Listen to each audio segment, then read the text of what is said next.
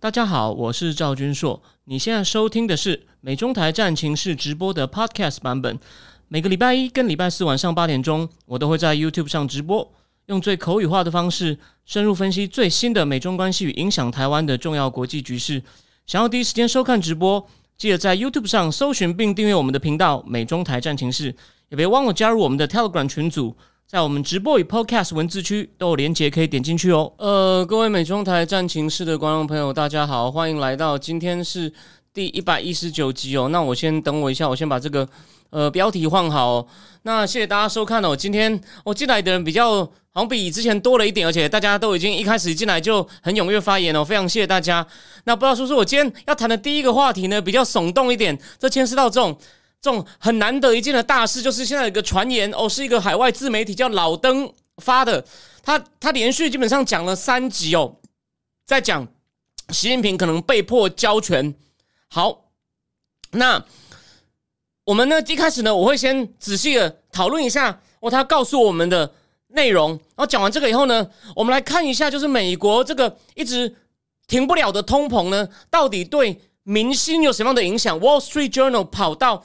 Arizona 的一个郊区，一个郊区叫做 McCormick Ranch 那边，我去跟一些民众交谈，然后跟一些商家交谈，然后我们来知，我们来接地气，知道一下美国最基层哦，到底现在发生什么事。当然，他去的地方并不是一个很 low 的地方或很危险的地方，而是一个算是中高级、中高档住宅区，而且呢，他也不是随便选的。我等一下会说明为什么他选 Arizona。他不管是这几年因为移入人口很多，或者是他年底的时候要选的职位呢，哦，都是。最齐全的，因此呢，它有指标性。加上它上次呢，也是拜登跟川普差距很近的一个地方。那第三个呢，我们将补讲，就是额外同场加一什么呢？当初帮 Hunter Biden 削笔店老板十一月要出书了。当然，新书内容就是当初爆料的 New York Post 已经摘录了第一章，讲他如何遇到 Hunter Biden 那个晚上发生的事情。我今天呢，像故事一样，我讲给大家听。然后呢，我这边在。再再再讲一下一个说明哦，这个礼拜四呢，我可能还是会谈一点时事，可是这礼拜四会有一个试播，就是我讲过，我以后会有一个呃付费专区。那当然我不会什么都没有告诉你，就要请你麻烦你掏钱出来，这种事我做不出来。所以呢，下礼拜这礼拜四还有两个礼拜后礼拜四呢，我会先大家大致上看到以后付费专区会讲什么内容。那我等一下，我等一下会再仔细讲，但先给大家看一下哦，我先给大家看一下。我会先说明一下我礼拜四要谈的书大概是什么，然后先跟你讲一点点精彩的小东西，在最后一段里面。然后礼拜四呢，我们大概会花超过一个小时的时间，仔细谈去美元化到底这本书是二零一九写，但是你等下听我稍微介绍，你就知道作者是高手哦。不知道为什么在美出的时候，美国没有人注意到，台湾也没有人注意到。But 你如果在看这个节目，对不起，这边就让我比较不客气的讲，你真的赚到了。当然。主要是作者写的好啦，但我把它发现了。如果你没有看我节目，我没有把它发现，you won't know。那我为什么我有把握？等一下提示你就知道为什么这本书写的好。那我们这个最后再来讲。好，那我们今天呢，先讲第一个话题哦。在我仔细叙述这个老登老登他的节目呢，我以前从来不知道他哦。不过呢，在我还没决定要讲这期以前，已经有。我脸书，我的我认识的朋友，他在金融界哦，挺厉害的，也关心政治的人。他丢给我这集老登讲第一集的影片，我没有看。诶，可是后来我去看别人的节目，因为我本来不知道老登，但我我在网络上当然有看一些在海外的反共的大陆人或你说中国人的一些影片。我看到有人在谈老登，诶，我就觉得诶诶有点兴趣了。然后后来发现，诶，这不是只是一集放话哟，他其实有三集都在讲这件事情。那在我讲我的结论以前呢，我认为他讲的东西呢有很多漏洞，可是呢也有一些干货在里面。我认为这很错。为什么我们今天要把它漏洞指出来？但是也要告诉你，哦，干货在哪里？那我先讲一个最大的特色。虽然我知道我今天播出来以后呢，已经有好几个人就直接在我留言，我觉得你们留言是对的，说啊假的啦，没有什么好谈呐。诶，假的啦，我我我大致上同意。可是真的没有什么好谈吗？第一。老登这是爆料，跟就我以前听到的爆料有几有几个东西不一样。第一个最大不一样什么？他讲的非常具体，就再来要怎么做，就是这一场被迫交权的路径图，再来会发生什么事？比如习的人要下去哪里？哦，他现在他的人剩下丁薛祥，其他都被清掉。诶，我觉得这个有点怪，跟他讲的具体。丁薛祥要去上海，在上海退休，还有呢？他爆料的五月上礼拜爆料之后，他说那几天真的很多门户网站都忽然没有习近平的消息，然后呢，连新华社呢，连习近平的消息到现在为止还在变少。今天汪浩老师的脸书上有讲到这件事哦，所以习近平的在媒体上曝光率变少了，这个跟老登讲的是对得起来的。当然，这不代表。这是不是就代表老登讲的习近平现在被迫交权是对的呢？哦，I I don't，我我不认为是这样。但我们在仔细讲老登的东西前，帮大家复习一下这种海外放话。前几年呢，我我我先这个要结合到我个人的生涯的故事。我我讲一下我生涯的故事，大家知道吗？我在二零零八年被迫离开纽约，我的确那时候在博士班遇到一些问题，是一个乌龙。哦，我们我那时候我如果要留下来念，我必须要 do something，我才能够。继续留下来念，但是我不想了。我发现我对学术待在学术界没兴趣。然后呢，我找不到工作。一开始想在台湾大公司，那时候金融风暴，我我走了以后没多久，纽约金融风暴就爆了。我回台湾，重点是什么？我回台湾，台湾那时候被美国影响更深。我后来才知道，那年台湾美国金融风暴，台湾是受创更几乎是一样深的国家。那时候经济学人有想，台湾那年竹科的，好像是竹科的工业生产总值啊，它在两就两季之内掉的幅度啊是。大的不得了，那我都找不到工作。后来我无意间反正就变成一个业务，然后呢被调到上海。然后我的那时候有些客户在广州、在东莞、在在中山、我在珠海，所以我常常开始去香港，因为香港很多朋友。哦，我不是要跟你聊天讲这件事情。呃，我没有看布丁干花日志哈，我可能会想办法去看，因为聊天是有人问我。但重点我要讲什么呢？我常去香港找朋友聊天，我开始大量的看在香港出版那些早期像和平的明镜啊，还有那时候还有什么前哨啊、多维啊，还有金钟金钟的开放杂志，我那时候几乎全部都买。那里面就充满了有一些分析哦，有一些放话，有些讲中共的政治往事，诶，有些很有价值。那那些杂志到后来什么时候开始不行了？有两个原因，第一个是什么？网路开始往网路走，但网路走是渐进的，大概是从一六一六一七那时候开始，我就哎，我就开始在网上大量看明镜，然后我对中国政治的理解有突破性的飞跃，所以后来思想坦克才会开始找我写，因为他看到我在脸书上常常发表评论，但是根据我在明镜上看到，所以我现在虽然不看明镜了，我对和平的转向感到很失望。我节目里面不知道讲过，可是呢，我还是感谢他当年是我的启蒙老师，而且和平一开始也可以先跟郭文贵搭上线，然后重点重点来了。另外一个事件什么呢？就铜锣湾事件以后呢，香港这种整个出版讲中共内部的出版业呢，就受到很大的打压。铜锣湾书店事件，然后现在林荣基老板也来台湾了，真的是哦，令人令人感慨啊。那我要讲一件事是，那时候我最喜欢看的，我要讲重点是那种放话放最好的呢，是有一本叫做《前哨》的杂志，《前哨》印刷比较精美哦，比较多彩色哦，纸也用的比较好哦。它第一篇都会有一个说。都是那个类似主编跟一个就是那种中南海的内部的消息，跟人家类似用聊天都会引用一些对方直接讲的话，就跟老登一样。老登有时候还要拿着手机念，就说是内部的国安告诉我的。它里面呢，但你回去你回去看这个前哨的那种爆料啊，我讲的口气很权威哦，然后呢分析也很有道理哦。但我只要讲的是习近平刚上台的时候，你知道前哨的爆料什么吗？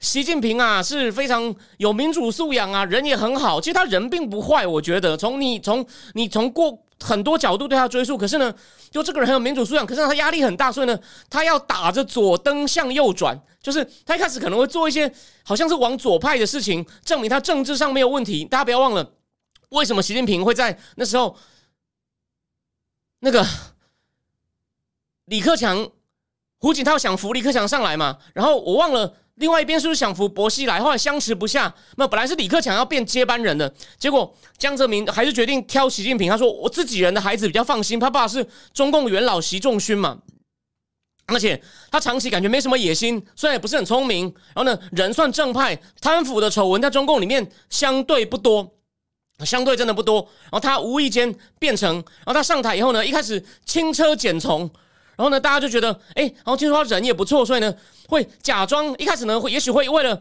证明他是更正苗红的革命家后，他会做一些左的措施，实际上呢，会慢慢让中国哦变得更开放、更自由、更民主化。你看那个爆料，我那时候信的，我那时候就是虽然还是有点怀疑，可是我我大致上是信的，因为我看前少以前有些爆料，有些还蛮准的，就后来发现，damn it，damn it，完全是 bullshit。完全是 bullshit，对，就像聊天室有人说了，中中南海听床师当故事看看就好。可是呢，我这次就要讲，我们现在就我讲完这个前因以后，我们就要具体来讲，我老登讲了什么。我先大致叙述一下老登讲的故事内容是什么，因为它里面有一些东西是很有价值的。哦，不是说故事本身，是故事的材料。这个材料提供我们一些推论的线索，这非常重要。你不要笑哦，我这边就好说，我决定直接先提醒你，美国跟中共在谈，甚至在勾兑。我上一期。从最后第三部分不是有讲？那现在呢？这种勾兑真的不好看，所以呢，挺拜登的人就紧张啊！我就不要讲是谁了。挺拜登那个粉砖好紧张哦，说佩洛西不来，大家不要乱想，绝对没有任何巧，绝对只是他确诊而已。我跟你讲，这有两件事：第一，你根本就在自欺欺人；你不是自欺欺人，你就是分析能力太差。这种时候。竟然会相信这种东西的人，然后台湾那个粉砖还那么多人看，然后那个粉砖的头头还有两万多人追踪，一天到晚推荐书。但是 shame of Taiwan social science，我只想重复五次，那 shame of Taiwan social science。呃，有人问我说，我还有机会对岸情收吗？讲到这个，我们在讲对不起，在讲老邓以前，我讲一件事，大家应该知道一件事，我在二零一九六月四号在天安门被带走，但我觉得那件事不大，当然。我没有要逞英雄哦，我被抓走的前十五，在车上从天安门上了车，上那种九人座巴士，简直像总理接待，就在人民英雄纪念碑旁边。我前二十分钟觉得靠背啊，我我我还能出来吗？那个我没有到非常害怕，但那个那种心情，那的确是此生难忘啊。然后进去以后被问问题，好，我们就我就讲一下这故事。进去有个女生就说：“你今天晚上旅馆订了吗？”我说订了。她说退掉吧。我想要靠背啊，可能要关好几天呢。我可能不但可能以后就是不但黑掉有黑底，而且呢，甚至美国工作，我我两三天不上线，会不会很多人在找我？我我有点担心。可是后来他问我问题，问了很多问题，我都老实回答。他问的很尖锐，他问我：“你为什么对六四这么兴趣啊？这种事你都很关注嘛？”我就说：“我念过政治学博士啊。”我解释给他听，我对这种大规模抗议都很有兴趣啊。他好像觉得我讲的还不错。后来他对我的态度越来越好，到一个一个小时后九点有点像聊天，我就觉得我应该 safe 了。但这个不是重点。我觉得天安门被带走那次其实还好，那个顶多就是你以后进去的时候，他会把你叫到小房间，或者是把你护照看久一点。有一件事我没有在节目里面公开讲过，我在二零二零的十月被郭文贵公开点过名，因为那时候。中共派就是一个中共代言人，叫夏叶良，竟然被台湾央广上节目讲了三十分钟乱黑。你可以批评郭文贵，我没有意见，我不认为郭文贵神，他有些爆料也不准。但是他在台湾的央广乱讲郭文贵，讲的完全都胡扯。我举个例，他说郭文贵被联邦调查，被联邦调查局的那个集资诈骗案很快会被起诉，那件案子没多久没有拖了快一年和解，而且那个和解书只有七页。我虽然不是那么懂法律，一个东西如果和解只有七页，表示。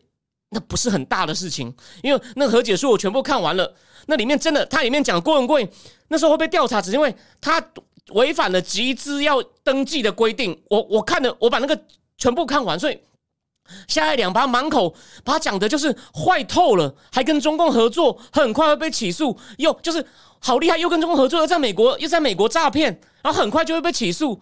然后呢，我就很气，我就在我的我家门口。就大骂了这个央广为什么请这种人？我就自己骂完放在自己脸书上。你有没有想过一件事情？你有没有想过一件事情？两三天后，郭文贵在纽约看到我的影片了。你觉得他的 network 强不强？我我我当初绝对不是想要骂给他看的。我讲郭文贵讲那么久了，我突然我就说有缘就认识，不没有缘就不认识。到现在我还不算认识他，可他至少他知道我这件事有我这个人。好，回来，我被郭文贵点名了，我去。我去简直找死！我老实说，如果中共对我好一点的话呢，他就直接让我就注销我台胞证，我在我就上不了飞机，这还算对我仁慈。他真的要玩你，就绕就载你到那边去，就是假设我台胞证还可以上飞机，老实说我不敢上，因为下去我可能我会变第二个李明哲，因为被郭文贵点名，这比较严重。好，我们讲正题，老登，老登说，老登讲的东西其实真的很多破绽，可是我还是先把他的故事大概讲完。他说。习近平被迫交权，但是呢，比较有趣的是，他也是要协助让这个新班底，就是李克强为主的新班底，把政策慢慢的转向。然后呢，而且呢，不会追究习近平，我还是有一定的地位，就是退休领导人。哦，但是呢，清零还是要继续啊。为什么？第一，你现在要严格控制社会，怕习近平也趁机不甘心反扑。好，第二第二个理由很特别哦，他说要人民体会到这个暴政有多糟糕，不然现在有些人民还对习近平印象不错，所以呢要把这个暴政执行到底。我觉得这个有点说不通。那重点就是，他就说，因为反正习近平很多人现在都已经被换掉了，然后呢是胡是江泽民跟胡锦涛哦联手，江泽民负责处理军队，然后呢由胡锦涛跟曾庆红处理党内，还有呢由王沪宁跟我讲他的故事哦，先你先不要讲对不对哦，由王沪宁跟王岐山去执行，王沪宁、王岐山去执行这个交权计划。那我说了嘛，不是说把习近平。直接很难看的推下来哦，他到二十大以前还是名义上的人，然后呢还会指望出席活动，但是减少宣传。说什么老登第一集讲的，我觉得亮点是他讲的具体。他说他讲完以后，那个台湾、台大陆的新浪的很多门户网站，真的习近平消息少了很多。到现在新华社报道习近平也少了很多。汪浩的脸书有讲，你可以去看。OK，所以呢，他讲的具体。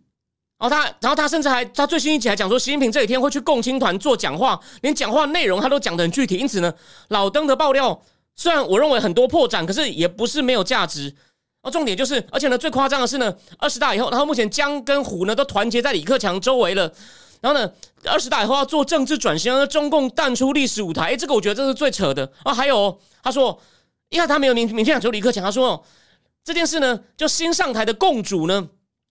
跟西方关系很好，虽然这件事没有西方策动，完全他自己的。然后呢，他也会跟西方和解、改善关系。而且呢，为什么这次王岐山要去南韩参加一十月的就职就职呢？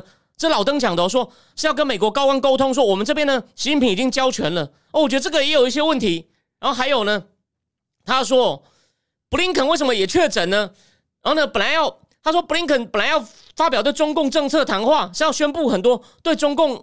严厉的制裁，那现在因为已经跟西方沟通，然后西方当然没有完全相信，半信半疑。可是呢，就先取消，因为他们说这也是其中一个把习近平推下原因，是说怕被西方制裁。我觉得这也是一个很大的漏洞哦。但老登是老登是这样讲的。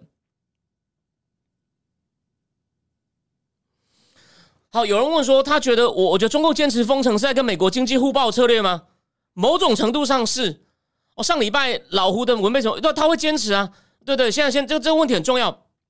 你不要忘了，去年他猛打中那个科技股，美国不是也亏亏一屁股？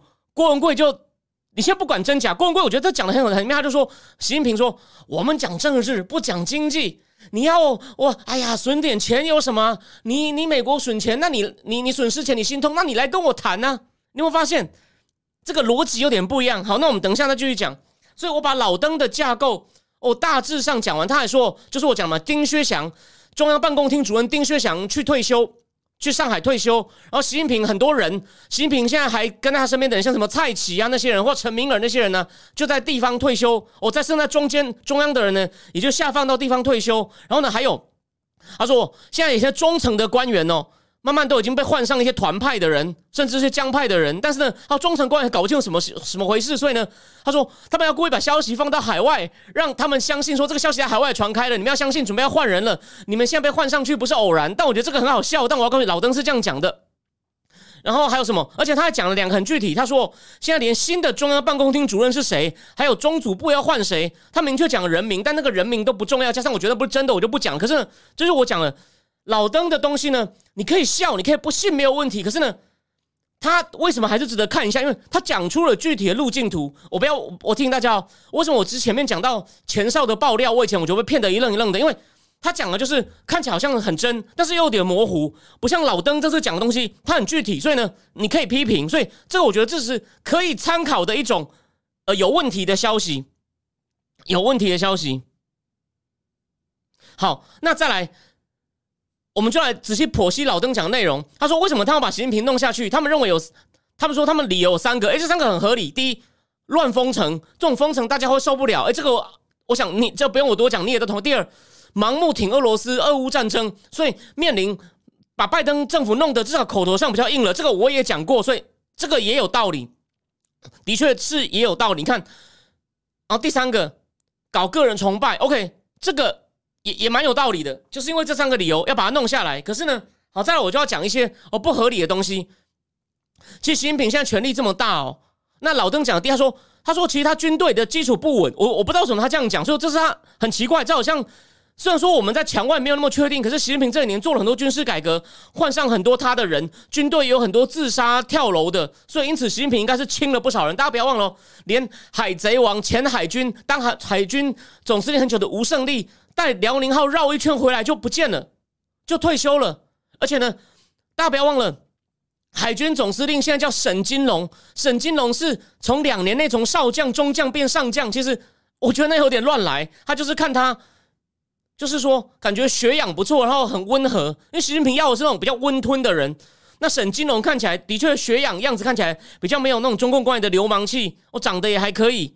可是你就知道他真的缺人，竟然从中将拉上来。这样说，军队还是江派可以掌握？哎，第一这是有点错。而第二，就算好，就算假设江派是有些人，第二江派到底怎么做到的？这我很好奇。这就是。他讲的不够清楚的，他如果能够明确讲出到底军队是谁愿意跟江泽民合作冒险，跟习近平说你你就退休吧，那那你就那我觉得哎这就很有趣。但到底江派是怎么样找到突破口？大家记不记得我去年在讲习近平乱打科技股的时候，我就说江派已经超不爽了，所以想要推翻习近平，这个这个其实老登老登现在是说已经做到了，我我怀疑有没有做到，可是呢，老登意思说这些人。基于想而去做这个想的部分，其实我也同意。那我那时候讲了嘛，他为什么做不到？军队没有人，所以老登说江派处理的军队，这个他有本事就多讲一点，哎，说不定就就提供一些线索。当然，这样我就不知道为什么，这个就我就不太确定。第一，第二，他说是党内是由曾庆红，曾庆红广义来说呢，他是江派，不过呢。他已经算是江派里面有点像跟江泽民平起平坐，你不要觉得江泽民的喽喽，曾庆红长袖善舞，非常厉害，大家就是非常称赞他。某种程度又开明又聪明又有手腕，所以他已经跟江派几乎，因为江泽民没有他几乎不行，所以他并不是江泽民的喽喽。好，江泽民跟胡锦涛一起弄，哎，这个不荒谬哦，因为你真的很讨厌一个人的时候，虽然江派跟团派以前关系很差，但为了要共同推翻一个敌人，你不要这个部分，你可能一般功力不够的人说这怎么可能？哎。我只能举一个例，这种事太多了，好吗？你不要忘了，马来西亚二零一八怎么变天的？马哈迪去跟当年被他关起来、打到眼睛都黑掉的安华和解，还有林吉祥跟林冠英父子，华马来西亚的那个民主行动党的这两个华人长期的资深反对党，林冠英被马哈迪关过两次，林基祥被关过一次。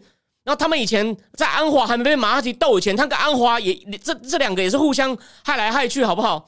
为了要共同打倒纳吉，这三个这三个仇人都已经可以合作了。团派跟江派为了推倒习近平这样乱搞，这很合理。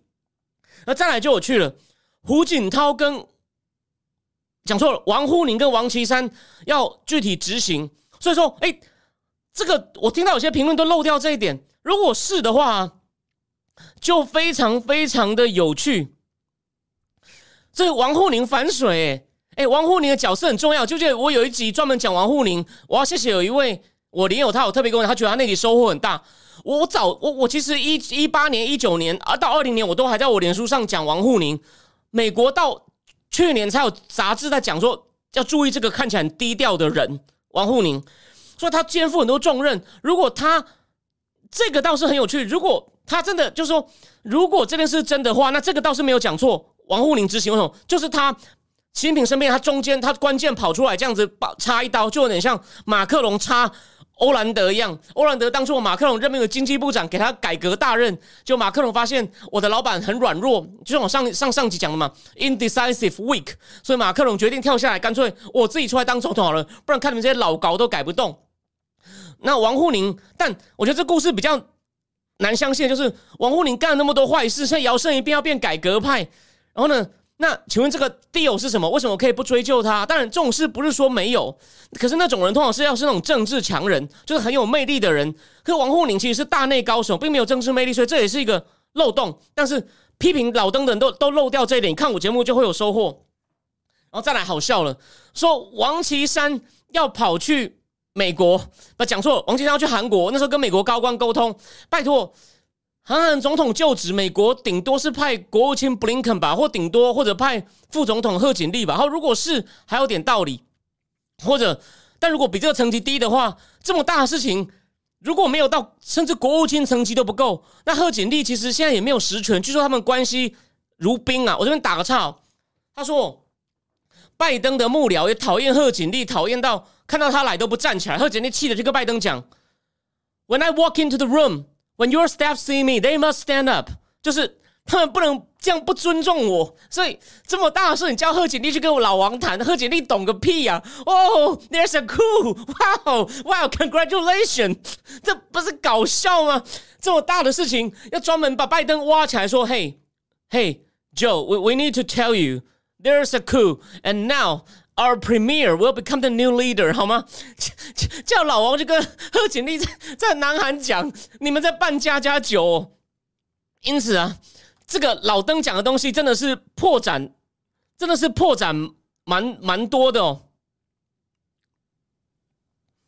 好，那现在聊天室有人说，很希望民主党人应该都看马马百年马拉松。I agree, I agree。好，但回过头来，还有一点最大更大破绽是什么呢？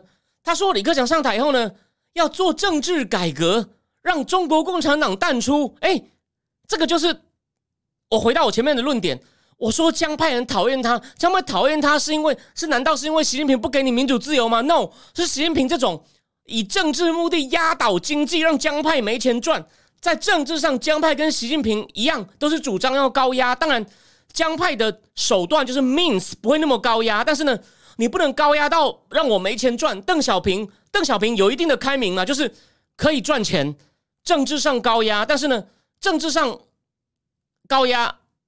讲说经济上可以大家一起赚钱，政治上高压，但是呢，为了要吸收国外的技术，我可以保持一定程度的开放。胡锦涛是维持的最好的，我觉得江派也想回复到这样子，就是大家有钱赚，然后呢，只要不闹事，你你骂一骂无所谓，不会像习近平，像连骂都不行。江是想回到这样子，跟美国关系和缓，这没有错。可是呢，你说他要直接把共产党废掉，这这真的是想太多，这可能只是要。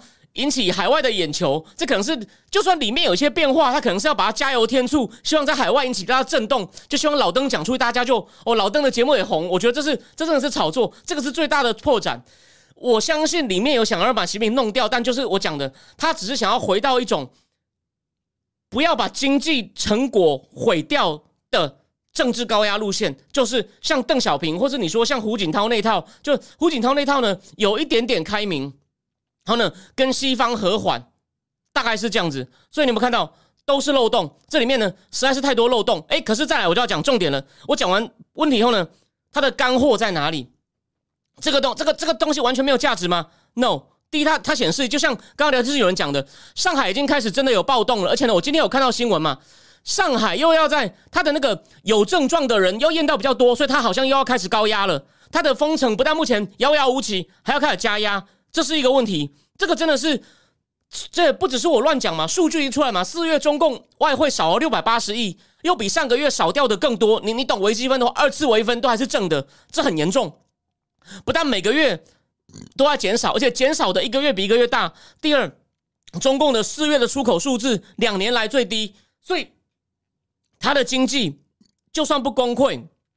真的坏到令人担忧，你还要让细胞子恶搞吗？虽然我有说过，他现在封城的动机就是，只要我有权位，我不惜让经济，就说习近平也知道经济不好，他故意用封城让人关在家里，让他没有办法，因为经济不好起来抗议或起来抱怨。可不管是哪一种状况，经济不好都是事实，不管是。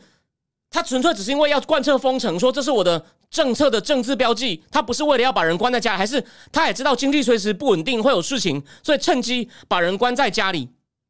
但是呢，经济非常不好，其他人看不下去了。哦，在打在在，对不起，我刚刚漏了一。老登还有讲很具体，他说，我刚刚不是有讲，老登说封城清零会继续，但他说，你看，北京本来也要封的，为什么现在不封了？所以这也是，就是说已经他已经有些权力开始交出去了。我觉得这个说法也是错的。为什么？北京只是北京是会多，就是万众瞩目，他不想要爆太大，又说又又封了。哇！现在中国三大城、两大城都封了，他现在其实是默默在封，他只是不高调的封。我觉得这是个问题。哦，对不起，我刚刚漏了一点。还有，我刚刚说，除了中中共江派想要夺权，并不是想要走民主化，就是他他的故事很大的漏洞。还有另外一个漏洞，以习近平的个性啊，没有权利了，还要帮忙。帮忙过渡，帮忙过渡，然后呢，表面上还在，还可以讲话。嗯，世界上没有一个政变是这没有一个政变是这么和平的，大家还还陪你演政变都直接关起来，然后呢消失一阵子，然后等人性比较不浮动的时候，新主就出来说：“我我现在开始就是我，而且呢一定会某种程度会清算前面那个。你看，他还说不追究他，不追究他，史上能够发生的呢？严格来说，那也是已经某种民主化才办法这样，就是当初普丁跟叶利钦叶尔钦的交易嘛。叶尔钦说：“我把权力交给你，我提早辞职，你不可以追究我所有的贪污腐败的事情。”普丁说：“好。”在中共体制内要做到大家嘻嘻哈哈谈一个 deal，然后呢，我还演陪你演到二十大。小 小说看太多，小说真的看太多。好，那是所以第一点就是他有道理，也就是呢，他现在的情况呢，已经遭到啊，他们真的想给习近平压力，所以呢，对这种海外放话这种手段。然后第二。还要放话，因为你体你你你你声音国内放不出来嘛，就故意造成说哦，我们造成让国外一种印象，你你不行了，你可能已经没有权了，这就是一种体制内不爽的人往外靠出口转内销发动的一种心理战嘛。那这是这只是刚刚开始哦，我认为后面可能还会有。然后呢，如果上海也闹起来了。那他们就想办法让这个消息尽量往真的方向走嘛？只是我说了嘛，你真的要把它推下来，绝对不会还说哦，我们来签呐。你做到这件事情，我们就我们就让你光荣的光荣退位。在威权体制里面，权力基本上斗争都要见血的。权在威权体制里面只有两个原则：第一就是做到死，不管古代的帝制或像当初苏联，所以我们苏联在戈巴契夫以前，每个领导人都那么老。像安德洛波夫啊、切尔年科啊、布里兹涅夫都很老，然后有些都做不久。为什么？因为都要等很久。你你像他老登讲的这种和平的讲好各种条件，不过他有说习近平还想反扑啊，那你那就很夸张啊！你又不把他关起来，然后还把他摆在上面，然后他他他他怎么可能不反扑嘛？所以老登的故事里面破绽很多，但是他告诉我们一件事：体制内的人，someone is doing something。所以我在今天的节目预告里面说，这只是前菜，后面可能还会有，而且呢，民间的反弹也会很强。他们就是要利用这个火种，想办法再继续烧烧，继续烧，然后呢，形成对习近平的压力。就是他们上下这种就算是上层在放话，配合民间开始。当然，他们不是说配合好，说我们叫民间的人说你去闹，只是说民间的人这样被关，当然受不了，会自发性的闹。然后呢，就算是封城不闹，封城闹。封城的闹，或其他地方开始失业的人也开始不满，然后当然他们在对海外放更多消息，说你看，你看，新品真的很糟啊，就是我们他他不行了，形成一种心理压力，看看有没有人出来登高一呼，也许就弄假成真。所以我说这是一种测试，一种没办法中的办法，这是一种没办法没办法中的办法。但第二点来了，有一件事是真的，只是老邓的解释方法是错的，就是裴洛西跟布林肯的确诊。这个中美有在沟通，但不是李克强在沟什么？李克强把习近平边缘化，李克强在沟通，这是 bullshit。可是他们的确在沟通。我上一集也讲了嘛，我上一集那时候还没有还没有看老登哦，所以你看殊途同归。美国，美国，美国跟中共现在真的在做一些谈判，而且呢，你看中共的科技公司也要退出俄罗斯嘛。中共好像大致上真的没有在帮普丁，在很多事情上。哦，美国的确有放话警告他，那中共就反过来当筹码，就说好啊，你要我不帮可以啊，那你要跟我谈什么？你可不可以不要支持台湾？所以这的确不叫出卖，但是美国现在一些挺台的动作就停了。但我觉得，我这边回过头来讲一下裴洛西的事，我觉得那件事是有点瞎哦，那件事有点误打误撞哦。我不是说我知道了不喜欢我的人说你你川粉在那乱讲，可是我讲过嘛，裴洛西为什么决定要来？我觉得那是个奇妙的误会，就是他的瞎幕僚这样帮他安排日韩，韩国他要是三个礼拜前来，那不是尴尬？我讲了嘛，伊席月跟文文在寅的对外政策、对美政策水火不容，你裴洛西见那两个人，一定会得罪一方。我提醒大家哦，对我那集没有讲清楚，这不是开玩笑的。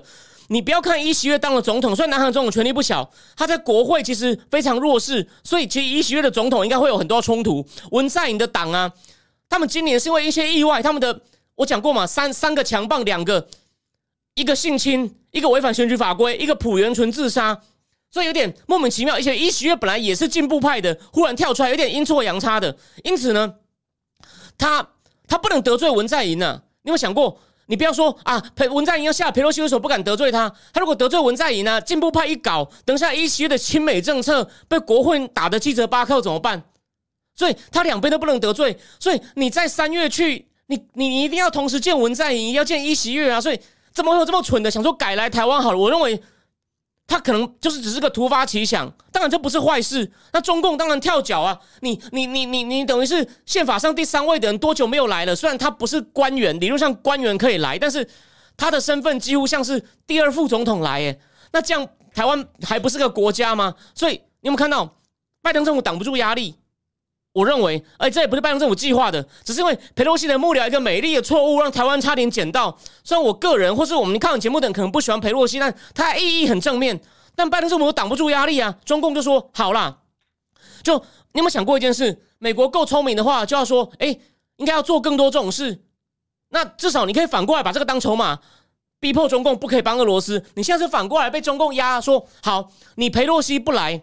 那我我就比较不配，我就配合你在俄罗斯的事情上，就每次拿俄罗斯的事情，好，布林肯也布林肯的中国政策也取消，佩洛西也取消，变成中共可以拿要不要帮助俄罗斯来勒索？你看拜登政府就是常失去主动权。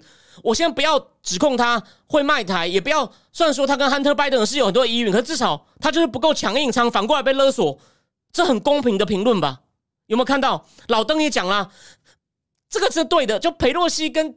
布林肯会确诊？你以为这真的会是确诊吗？就是双方在谈，只是他的故事里面是李克强夺了权，跟西方关系好，在和解。我认为这是全部是 bullshit。可是这个行为，他也也在他那边。那你可能问我说：“你不是说讲的都不对吗？你为什么只选你对自己有利的？”没有，我只要提醒你说，他里面讲的有些事情呢，就他根据他有些会编出这故事来的那个 base 是在的。那其中这个就是一个 base，只是被他拿去编故事了。但这个就是这个 base，就是美中的确在谈事情，他们的确在谈事情，因为现在中共以这个要不要帮俄罗斯为筹码，这个又被老邓的爆料间接证实一次。哦，我想你看别的节目，不会有人像我这样从这个角度去分析。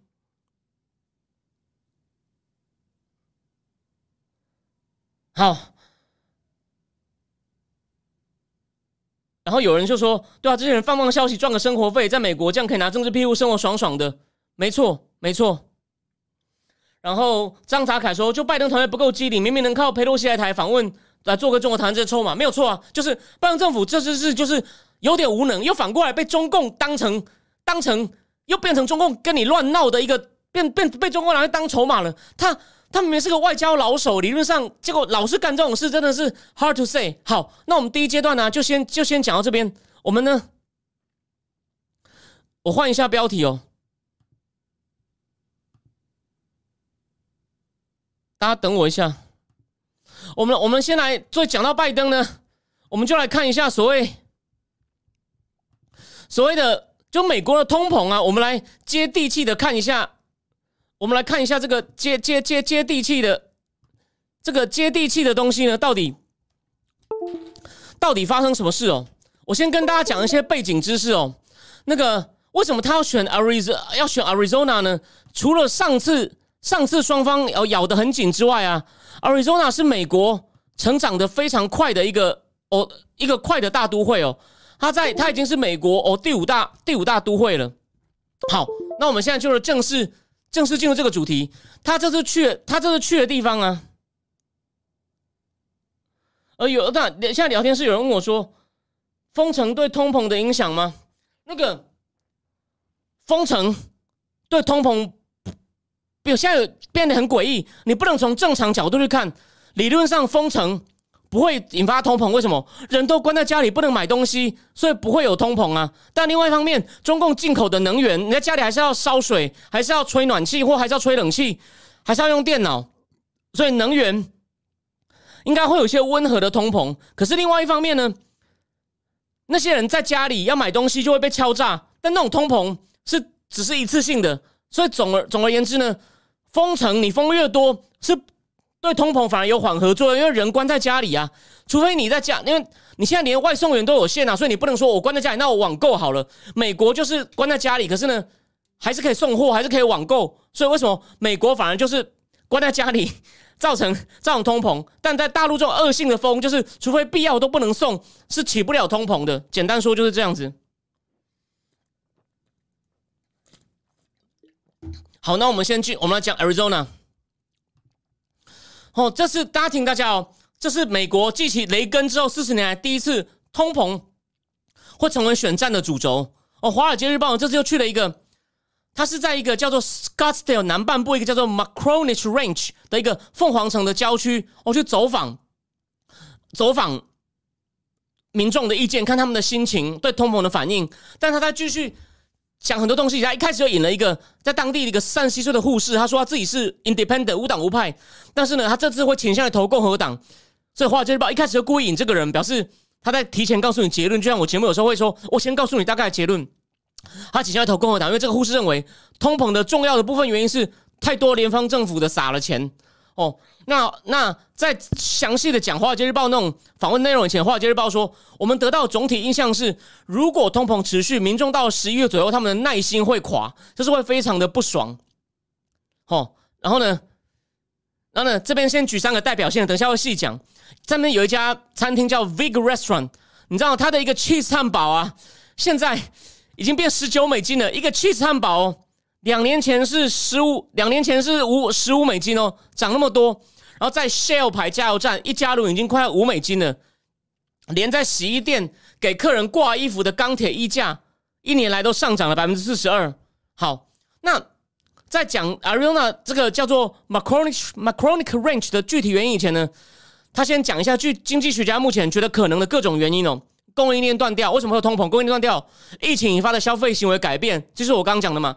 你关在家里就那边网购啊，所以不去餐厅不旅游，但是呢，在家里买很多东西啊，哦，买买电脑啊，买家具啊，哦，还有什么呢？还有呢，部分因为战争引发的油价高涨，当然还有因为拜登取消油管嘛，然后呢，让那些 fracking。那些页页页页岩油裂解法的那些厂商，我不愿意增产。这个我前面节目开战前的两天我讲过，我们有兴趣的人可以回去补一下，应该是第九十八集还是第九十九集？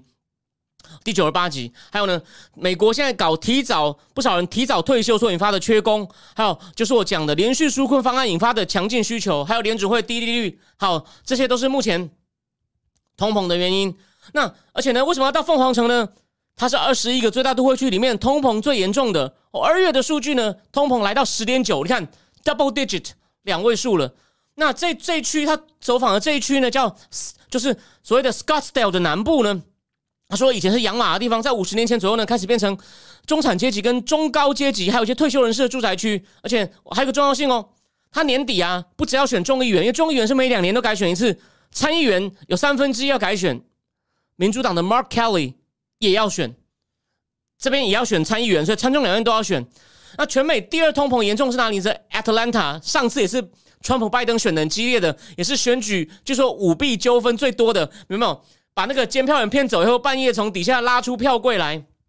然后第三跟第四呢？哎，又是一个不，这是川普大本营，Florida 通膨第三、第第四严重是 Miami 跟 Tampa。然后在讲故事前，他引用了一个学者研究，Walton 商学院研究。去年的通膨呢，让一个美国家庭要多花三千五百美元才能够够买到跟二零一九、二零二零买到一样多的东西哦。比较学理的说法就是购买力不变，要买到一样的东西，你今年要多花，去年要多花三千五百美金。二零二一年你看挺严重的吧？三千五哦。那共和党当然都怪拜登大撒钱，那民主党就觉得啊，造成通膨原因很多啊，像我前面讲的那些哦，你不能全怪拜登。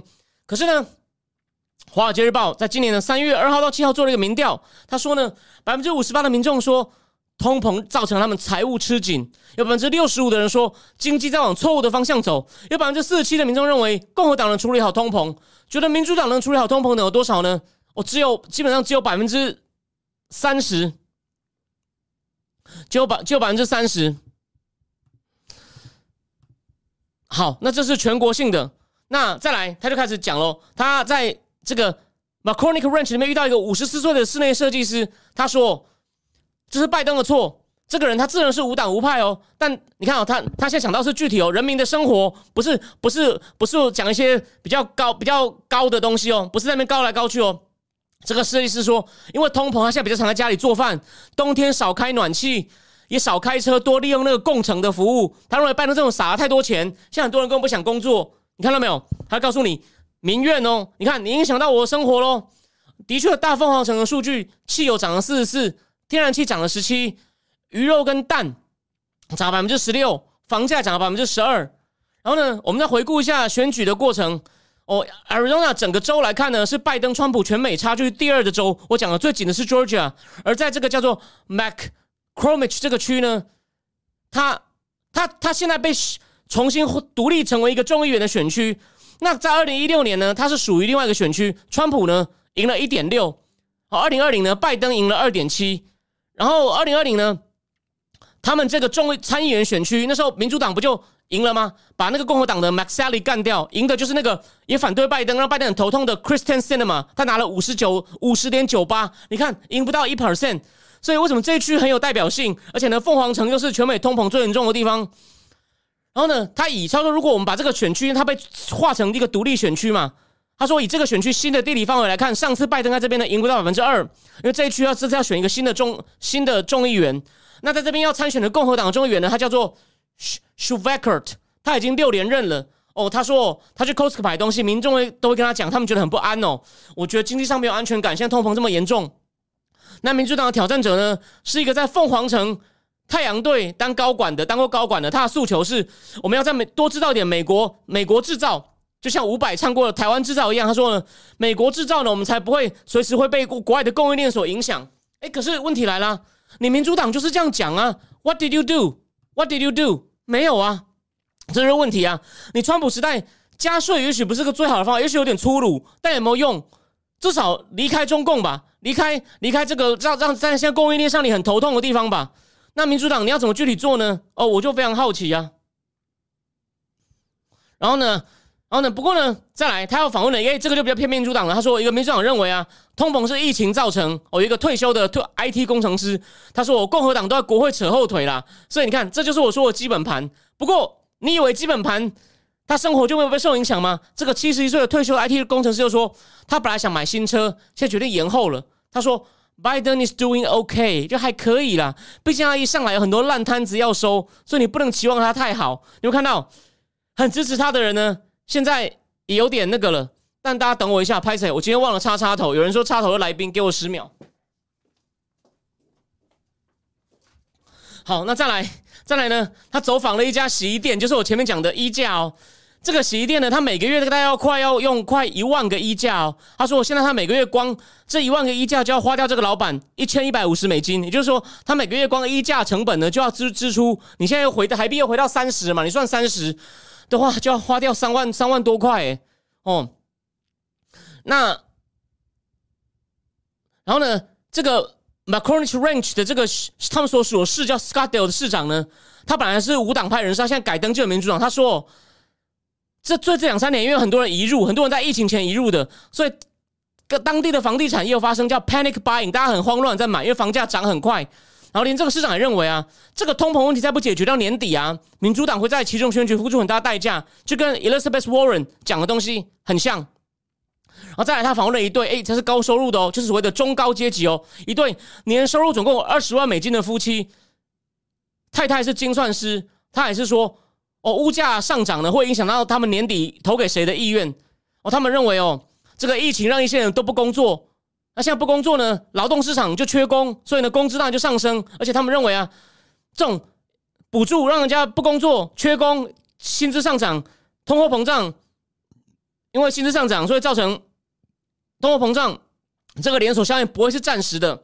哦，他说他们小孩上幼稚园以前一个月要一千三百三十五美金，现在一个月要一千三百三十五美金，这样算起来就大概四万台币喽。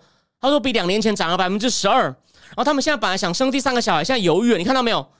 虽然他们不是自，他们自认为不是共和党人，他们生活被影响了。第三个小孩可能不敢生了。哦，连然后连他们现在是高收入家庭，都开始重新精打细算哦，把手机跟电视的方案重新选择，选比较便宜的资费方案。然后每个月都去一次高档餐厅，现在改成每一季我去一次。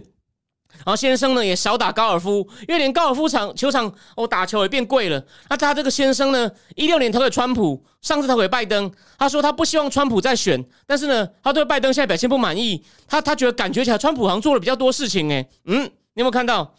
那这个太太她自认为她是 libertarian，就所谓的自由放任主义者，但她比较强投给民主党，她对拜登的表现失望，因此这对夫妻呢，对其中选举要投哪一党呢？我都还没有决定。好，那最后我们来看一个很妙的数据，就是我前面讲到这个叫做 Vig 餐厅汉堡餐厅的厨师哦，他们的时薪现在涨到十九到二十二美金之间，在疫情之前呢是十五到十八美金之间。再来，洗碗工呢涨涨到十八美金一小时了，之前是十二点五美金呢，疫情前是十二点五，你看涨了多少？然后疫情的两年呢，餐厅的经理都加薪两成，然后生鸡肉呢？现在一磅要六块美金，疫是疫情前的三倍。就餐厅老板他们只好把鸡翅从一份十二块美金涨到十六块美金。哎，十二块变十六，哎，很多吧？他这最后这个华尔街日报就想，这个老板说，我都不太敢跟客人讲这个价格涨那么多。所以，所以你看哦，我现在讲给你听这些故事，我们就是不讲那些高来高去的统计数字，或者讲那些高层的政策辩论。你看到没有？连最支持还是觉得拜登现在做不好也是正常。他有那么多烂摊子，都是共和党错的人，也不敢买新车了。然后呢，投拜登的人觉得不满意，然后呢说我们开始在犹豫了。那本来就比较中立的人，就是往共和党那边倒。然后你你亚利桑那是一个美国第五大都会啊，通膨严重，你这样去类推其他那些通膨严重的都会会怎么样？情况很明显了吧？那还剩下你看，现在已经五月十号了，算五月十号了，五月剩三分之二。六七八九十，剩下五个半月，你觉得有办法降下来吗？大家觉得这个供应链问题，五个月内通膨，当然联总会本来是希望就是在两趴三趴啦，我们现在不要那么高，你认为能够在五个月内降到四趴五趴吗？猜猜看喽，我个人不是太不是太看好，原因再让我想一下。哦，王思聪对，他们民主党现在炒作脱带议题，对这边要补充一点。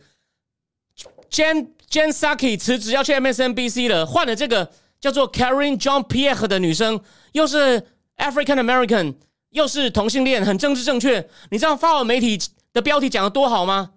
他没是他就好像是引用这个 Karen John Pierre 的话，就说我身上都是川普反对的黑人女同性恋。你有没有看到？那个民主党现在就是只在玩政治正确牌，为什么要这样子？就我讲了嘛。通膨压不下来啊！说通膨能不能压下还不确定，但是他现在看起来的行为看起来是政策部分，他好像已经无计可施了。就像王思聪刚刚聊天室人讲的，玩政治正确了，不然怎么办？要脱要被吞口，对啊，我认为就是这样子，就是这样子。然后 Catherine 留说，拜登快把俄罗斯问题解决，也许民调会起来。呃，我认为这只是短期的。啊我就 Catherine，我提醒你哦，老布希打赢了波斯湾战争，一样输掉啊。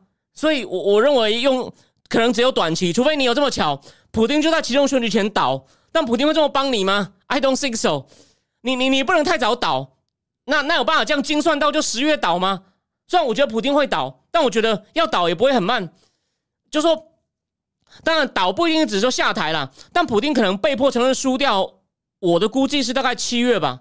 哦，我我有一些计算，因为现在重武器都进来了，在打大一战啊，俄罗斯。军队败战、被俘的画面陆续出现以后啊，普京就很难熬了。那当然，这不一定会代表他下台，可是他就是就拜登那时候会光荣一阵子。可是这个能够延续到十月嘛？我的意思是说，你看嘛，我刚最后我刚刚讲那些例子嘛，如果你会你不能买车了，你不能去高级餐厅了，你会因为看到普京糗了，你就决定投拜登吗？如果我说了嘛，如果是希望选举前一个礼拜还有可能，但事情会这么巧吗？I don't think so，供你参考。对，就像汤梅利讲的，问题是经济。当然，他现在这出了这些招，至少有办法顾票，有办法顾本啦，顾本没有错。就是就是把基本盘顾住。就是有些人，至少民主党他会觉得，好啦，你知道有些攻击啦，我虽然不爽，我新车不能换，那我还是投给你了，拜托你一定要振作起来，好吗？但但你们看到，现在就是另外一个问题嘛。再回到跟第一个主题有关的，他国内弱。他就不能站在一个 position of strength 的情况下去跟中共瞧，这就是个很大的问题啊！你通常要对外强，就是有两种，你对外装强硬，可能是你国内弱，但你对外要真强硬啊，其实你国内也要强，通常才有办法。川普就是从头到尾都在一个 the position of strength 情况下，就一直这样猫他，一直猫他。But 拜登政府没有。我再讲一次，大家回忆一下，米拉很喜欢那个 All In Podcast，有四个人，其他三个人我忘了是谁。有那个就是去年有参与炒作那个 GameStop 那个印度人乔马斯，什么帕帕塔利亚塔他的姓我不太能，我我不太知道怎么念。就记得他们 All In Podcast 三个月前为什么掀掀起话题？那个乔马斯的话有点被被用一种奇怪的方式解释，所以引起争议。那时候一个白人，他们是偏共和党，就说。拜登可能很难救了，其中选举会大败。然后这个白人就说：“哎，不会啊，他对中国强硬，比 Tough on China 有票啊。那时候还没有俄罗斯战争。”乔马斯就说：“No，没有用，Nobody care。”你有没有注意到？因为拜登政府啊，他上台以后呢，其实根本就对中共没有什么动作，虽然就偶尔出来骂一骂，所以呢，中共议题从从 agenda 上消失，从媒体上消失。这个我以前批评过，只是提醒大家一样的道理。你呢？某种程度，第一是 nobody care，nobody care，所以他对外强硬，就你已经他已经大家不是关注的话题，你你忽然去炒他没有用，大家只会觉得啊你在你在炒作，所以呢没有用了。不像川普，川普是一路打到从贸易战开始，算前面只有贸易战，二零二零开始一连串打打到最后，连那个很有名的中国通沈大伟写过一篇文章，两大段都写川普这么做了什么，他就说他对中共强硬的这个 CV 啊。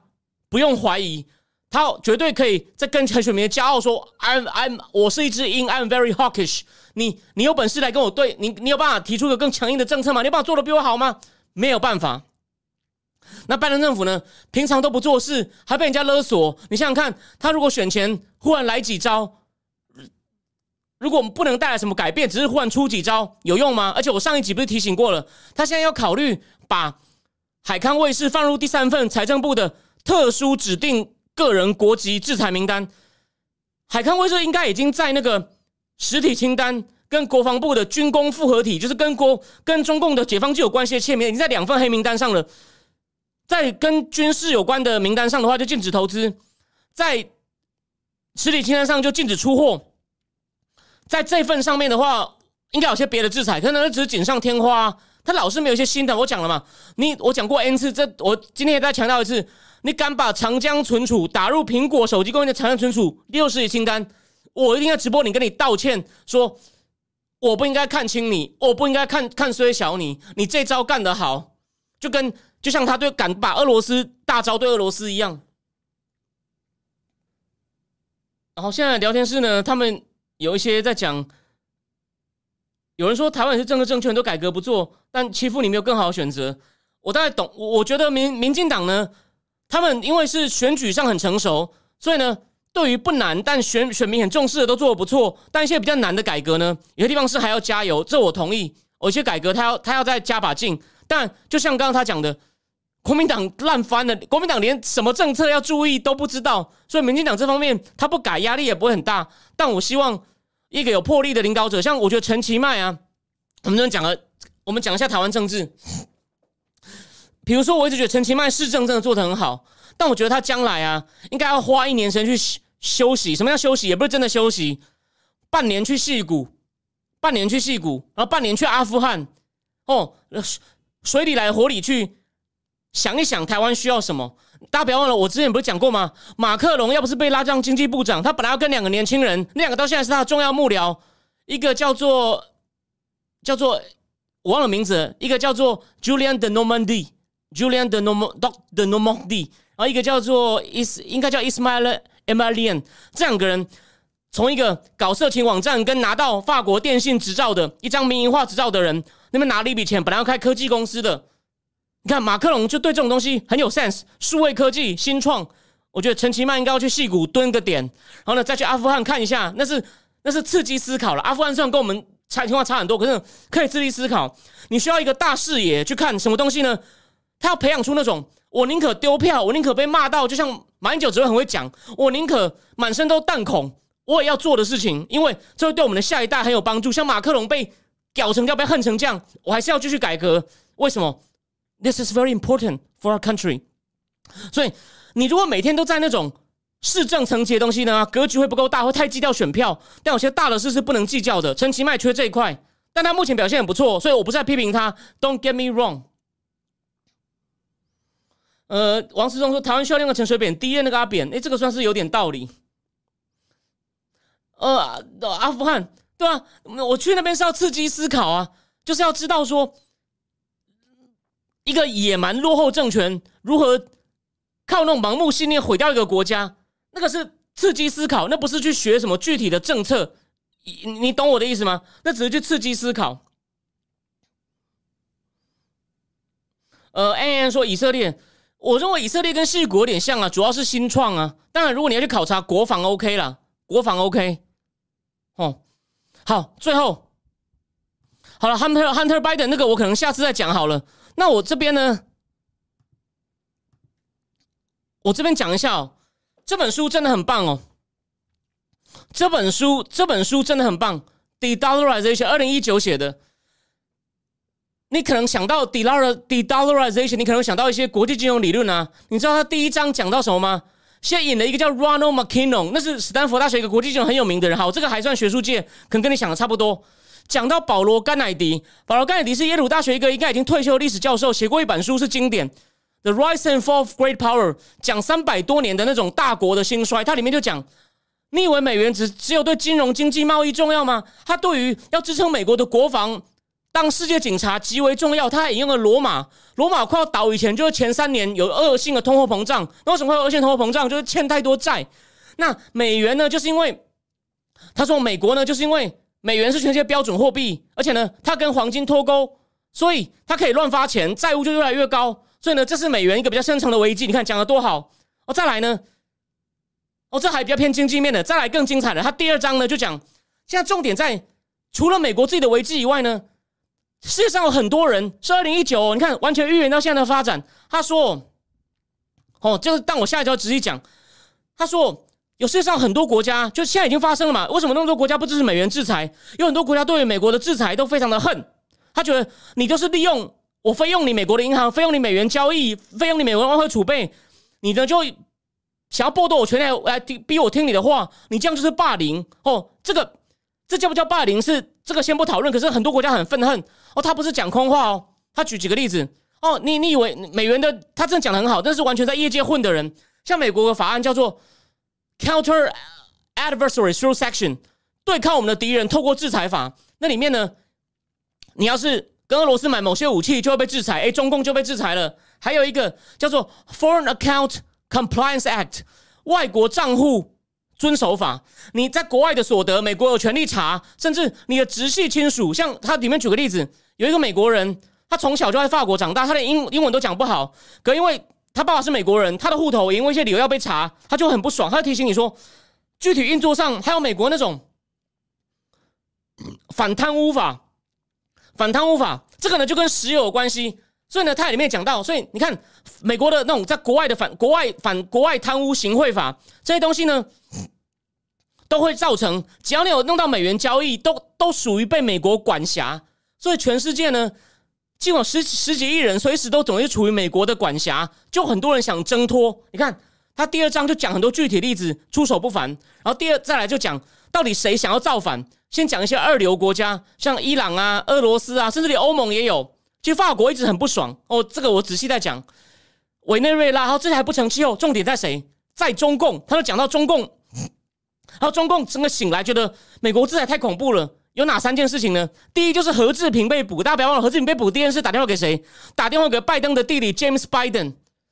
何志平被捕，中兴通讯被制裁，孟晚舟被捕。那我这边先念个这本书，在讲这个全球，在讲这个操控隐掌控全球市场隐形操盘手。这个呢是在讲这个 commodity trade，就是讲里面呢有一家很大的公司叫佳能可嘛，佳能可的老板呢。一九八三年被联邦检察官多项起诉，包括恐吓、勒索、逃税，在挤在人质危机期间与敌人贸易往来，我就起诉佳能可老板。这就是跟那本《d d o l l a r d Dollar》这些里面书里面讲到一样的。你美国的法律呢，常常都会管到别人头上去哦，因为美国制裁的人就不能跟他交易，所以这个佳能可老板是瑞士人，他呢后来就只好躲到西班牙去，都回不了美国。所以他在提醒他一步一步推论，很多人反对美国，所以想挣脱。啊，有很多二流的国家想力量不够大，重点是中共。然后他就讲了很多中共想要怎么做，还有中共怎么样醒来，然后再来讲到那中共要怎么做呢？第四章讲石油，他就讲了很多石油市场的情况，讲他们如何透过石油市场想要挣脱对美元的霸权，但石油跟美元的挂钩，你可能网络上你看过一些资料，他要讲的更仔细。所以这些内容呢，我下礼拜我这礼拜四呢会仔细讲，让你知道，尤其是这是很热门的话，它里面讲了很多事情，像他对印度的立场，印度就是很奇强，一方面又想要跟俄罗斯交往，一方面呢，俄罗斯没有好处就站一站，美国这边好处也站一站，就跟现在的情况一模一样啊！你看二零一九都讲到了，所以好书虽然它有些资料可能已经过时，可它有些论点跟一些观察，你回过头一看才知道，他真的是厉害。呃，书档我会开，就是我未来的付费会员里面要讲什么哦。我可以预告一下，我本来讲完这个 de-dollarization，我本来下一本要讲这个全球能源市场，但我就发现这个 de-dollarization 的书里面已经讲了很多全球能源市场了。所以，呃，五五月二十六我要讲东京大学教授新月雄主编里面的十几篇论文里面，重点就是日本的安倍经济学为何失败，因为牵涉到现在的日元大跌。五月二十六讲这本书，然后。再来，可能下次还顺便讲一下讲郭董 Wisconsin 案为何失败的那本书的一些重要内容。我只是讲一点点，可能五月十六讲两本，一本大讲，一本小讲。五月二十六讲东京大学经济新月雄的一篇精彩论文集，一本论文集讲日本的那个泡沫经济啊不啊安倍经济学为什么不能够把日本带出失落的第三十年？然后呢？还会讲一点点郭董威斯康星设厂案的那本专书研究，为什么他失败，有各种问题，但对郭董是很 critical 的。然后再来六月第一场那场就就不是试看了，你可能不好意思，你愿意的话就等于每个月请我两杯星星巴克。我目前打算第一集呢，哎，我再讲一下日本，再讲为什么日本自民党能够长期执政哦。你不要以为这是个政治问题，我会仔细从他的选制，还有日本政府的财政政策如何被自民党用来。绑架，你讲难听，的绑架控制乡下选区，像严清标这样绑庄，自民党利用中央政府的预算去绑乡下，所以他在乡下都一直赢。民主党赢，在野党民主党赢都市没有用。那他们怎么样去制度上去操纵这套体系，造成日本的自民党长期能一党独大？哦，我们结合他的财政政策，结合他的选举制度，那是剑桥大学出版的好书。原则上，第一集还是讲一些日本，然后再来可能。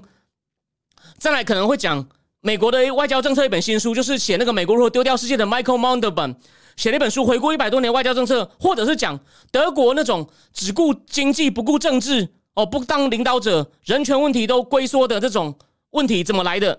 有一本也是剑桥大学的政治学家写的这种德国的奇异的政治经济体制怎么来的？然后六月原则上应该是讲这些，我会从里面选，我刚讲三个里面选两个。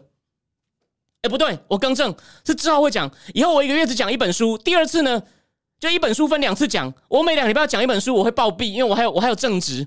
我一个月讲一本书，但是呢，第二次呢，就是第一次把这本书先讲大致重点，第二次做一些综合讨论。哦，一些如果这个书有点过时，就补一些新的资料。然后呢，会讨论一下一些时事，因为我会有两集不见嘛，那两集中间发生的时事，我那两集里面会讲，当然就只有付费的人看得到。哦，大致上是这样子。呃，订阅的平台啊，那个后之后会公布，你放心，不用那么急，因为真的要看付费，你会看不到，要到六月才开始。五月所有的节目跟文章都全部是 free 的，就是你看完觉得有价值，你你再来付钱。如果你觉得还好，你现在不需要，或者是你觉得不错，但是你现在就是怕你没时间看，我有时候会这样啊，东西买了不看，那何必浪费那个钱？你先不买没关系，等将来觉得有时间了再把钱拿，再愿意掏钱请我喝两杯星巴克也很也很欢迎，没问题。反正非常谢谢大家的支持，好。今天不知不觉对 Hunter Biden 的事情，我们礼拜四当做茶余饭后。如果讲那个 de-dollarization 是很哦比较深比较难，那有空的话我们再讲一下 Hunter Biden。原则上就这样子。对，一个月一个月讲一本，就是没有一个月一本没有问题，一个月一本没有。而且呢，我会补充，就好像我讲到 de-dollarization，会把一些其他相关我看过的那个就我没有办法再去看新的，可是我看过相关的呢，我会。结合在一起补充，就是我第一次可能专心讲书，第二次把书的剩下的讲完，补充一些新的新的资讯、新的数据，然后把一些相关的书哦也一起在一起做一些综合讨论。所以我相信对你会很说，我相信台湾，所以现在台湾有些上线上网站也开始出，也开始出这种课程。可是我看到大部分是偏文学、哲学、艺术、social science 的 As far as I know，这可能是第一个，而且呢，就是我不要用吹嘘，但是我挑书，我相信我挑的书你会满意的。哦，从我这节目偶尔会提到，我们以后就是有专时间可以专心好好讲完，不会赶时间说啊九点十分的，以后一个半小时甚至到两个小时都是我的时间，可我可以细说从头，好吗？就这样。呃，冯克的书很好看，它有三部曲，因为有中文的，有中文的，所以我就就暂时不讲，但我可能会用讨论的。OK，好，那你就上架，对你就是听我讲就好，你听我讲，然后呢，听得不够懂的，两个礼拜后再问，对吧？第一次用讲的，当然现场问也可以，然后两个礼拜后我们就讨论。对，好，那现在就这样，谢谢。